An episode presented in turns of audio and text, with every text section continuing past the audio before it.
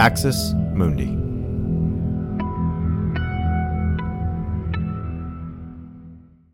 You're listening to an Irreverent podcast. Visit irreverent.fm for more content from our amazing lineup of creators.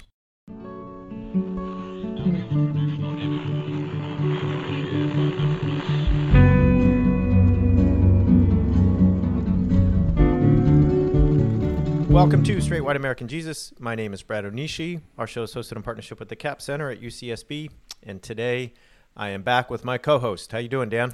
I'm good. Glad to be back. Uh, I am Dan Miller, Associate Professor of Religion and Social Thought at Landmark College, for those who might not know that by memory at this point. Uh, yeah, but Brad, thanks for carrying carrying the load last week. I was uh, on a trip, visited my brothers. It's the first time both of my brothers and I have been in the same like space together at all the same time in 10 years. So uh, it, was, it was a really, Wow. really nice trip. That's great. Wow, that's really cool. As somebody, we both have two brothers, and so as somebody who's in a similar situation, I know how how nice it is to see folks and uh, to be in the same place. It's tough.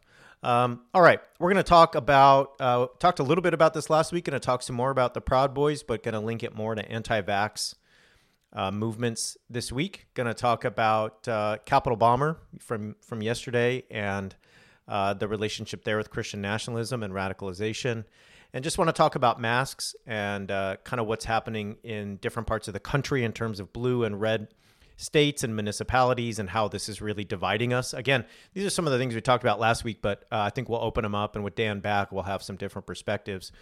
Want to start though, Dan, just briefly on Afghanistan. I, I feel like uh, we've really gone back and forth on whether or not to do extended uh, material on this. We're, neither of us are experts on Afghanistan uh, or what's happening uh, in the Middle East writ large.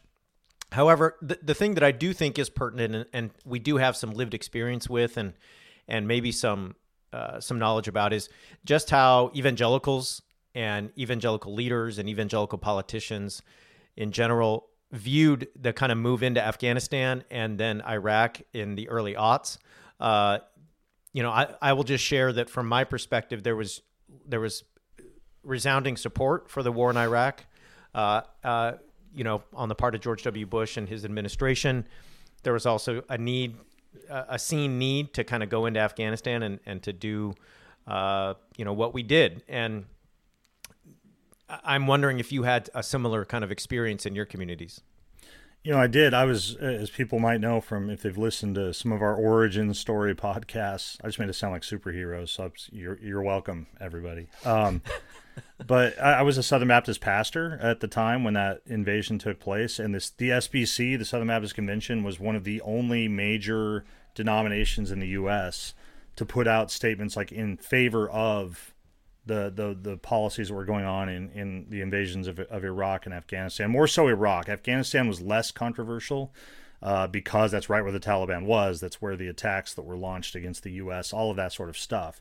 Um, and the Iraq thing was sort of drummed up later. Um, but anyway, but yeah, so I remember I remember hearing that most progressive denominations, we talk about the mainline or the liberal traditions, were opposed to this because they were opposed to kind of a militaristic foreign policy. But within the evangelical world, it was very different.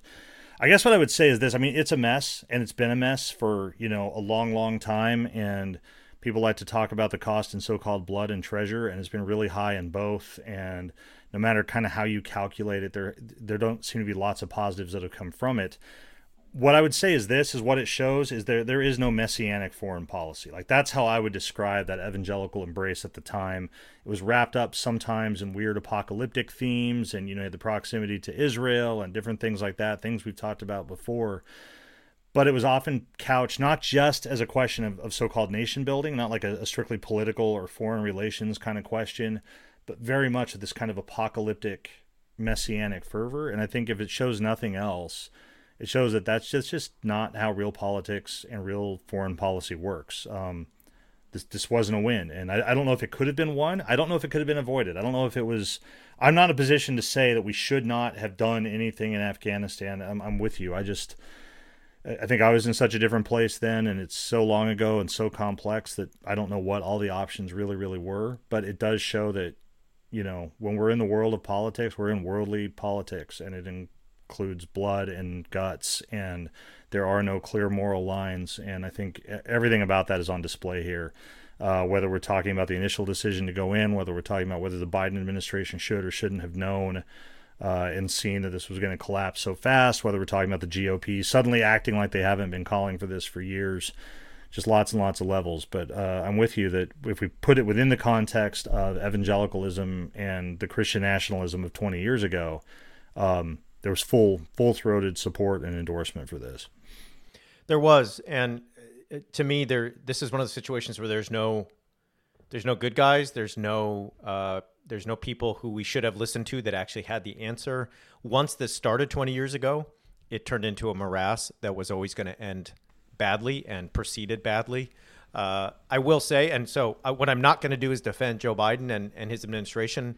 Uh, the the images coming from uh, from Afghanistan on the ground over the last you know 10 days have just been been awful to watch. Uh, there's a lot of debate about trying to to understand how the Biden administration didn't see this coming in terms of the Taliban uh, taking over so quickly. I will remind everybody that this is again a sort of an American empire problem. So there was a George W. Bush problem.